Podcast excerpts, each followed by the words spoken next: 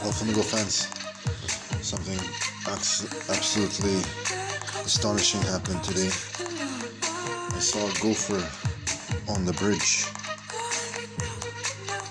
I was walking towards the bridge. I was on the bridge. Another little girl was walking on the bridge, past the bridge. In the middle was a gopher. And I had the trailer